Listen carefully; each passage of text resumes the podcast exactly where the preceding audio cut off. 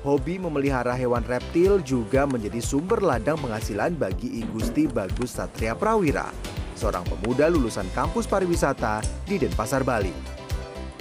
Ia sukses menjadi peternak kadal gurun jenis naga berjanggut atau biasa disebut bird dragon.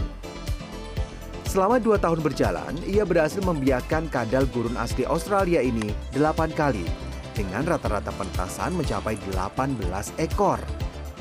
Untuk harga hewan yang biasa disebut BD ini tergolong cukup mahal, bergantung dari morph atau variasi genetik yang ada di tubuh kadal tersebut. Kalau dari harga sih tergantung mob. Mobnya ada banyak. Kayak ini contoh, yang ini trans transclusion harga mulai dari dua setengah sampai 9 juta ada. Kalau yang ini super red hypo.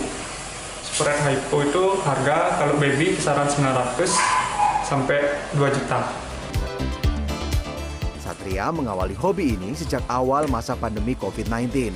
Karena tak kunjung mendapat pekerjaan yang sesuai dengan keahliannya di bidang pariwisata, kini hobi ini justru jadi ladang cuan. Pemasarannya pun hingga ke sejumlah daerah di Pulau Jawa. Tim Liputan CNN Indonesia.